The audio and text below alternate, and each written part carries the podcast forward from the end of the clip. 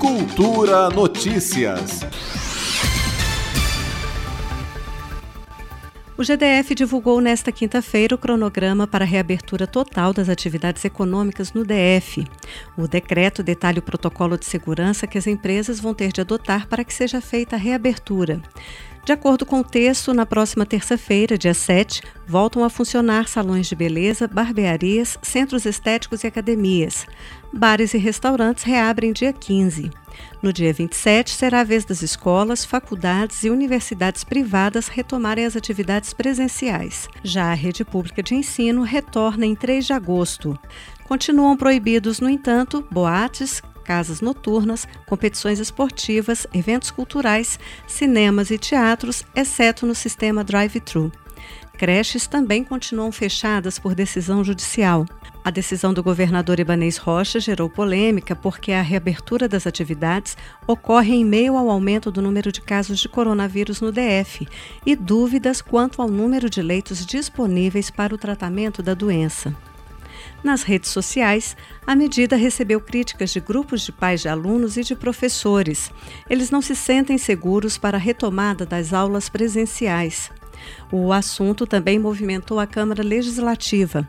Em live realizada nesta quinta-feira, os deputados Fábio Félix, do PSOL, e Júlia Luci, do Novo, debateram a questão. Em nome do setor produtivo, a deputada Júlia Luci comemorou e defendeu a decisão do governador Ibanês Rocha. Ela ressaltou o aumento do desemprego e o fechamento de empresas no DF o recebimento dessa decisão do governo do Distrito Federal foi assim um grande alívio para nós, porque a gente já vem batalhando com o segmento das academias, com os segmentos do bar e restaurante, com os segmentos dos salões de beleza, exatamente para mostrar para o governador a viabilidade da atuação desses segmentos de uma forma responsável então a gente fica feliz que o governador tenha tomado as rédeas do governo que é dele, que ele foi eleito, então compete a ele decidir o que vai voltar a funcionar ou não e como. Então a gente está bastante aliviado, setor produtivo e, sobretudo, os empregados estão muito felizes com essa notícia. Hoje eu recebi muitas e muitas mensagens de pessoas bem aliviadas, porque agora tem a possibilidade de terem seus empregos, de voltarem a ter condições de sustentar suas famílias. Já o deputado Fábio Félix do PSOL fez duras críticas. Ele chamou de leviana a comparação entre a doença e o desemprego. Segundo o parlamentar, o único inimigo é o coronavírus e o que importa é a proteção da vida. Fábio Félix citou o estudo da Codeplan que aponta para o aumento da disseminação da doença.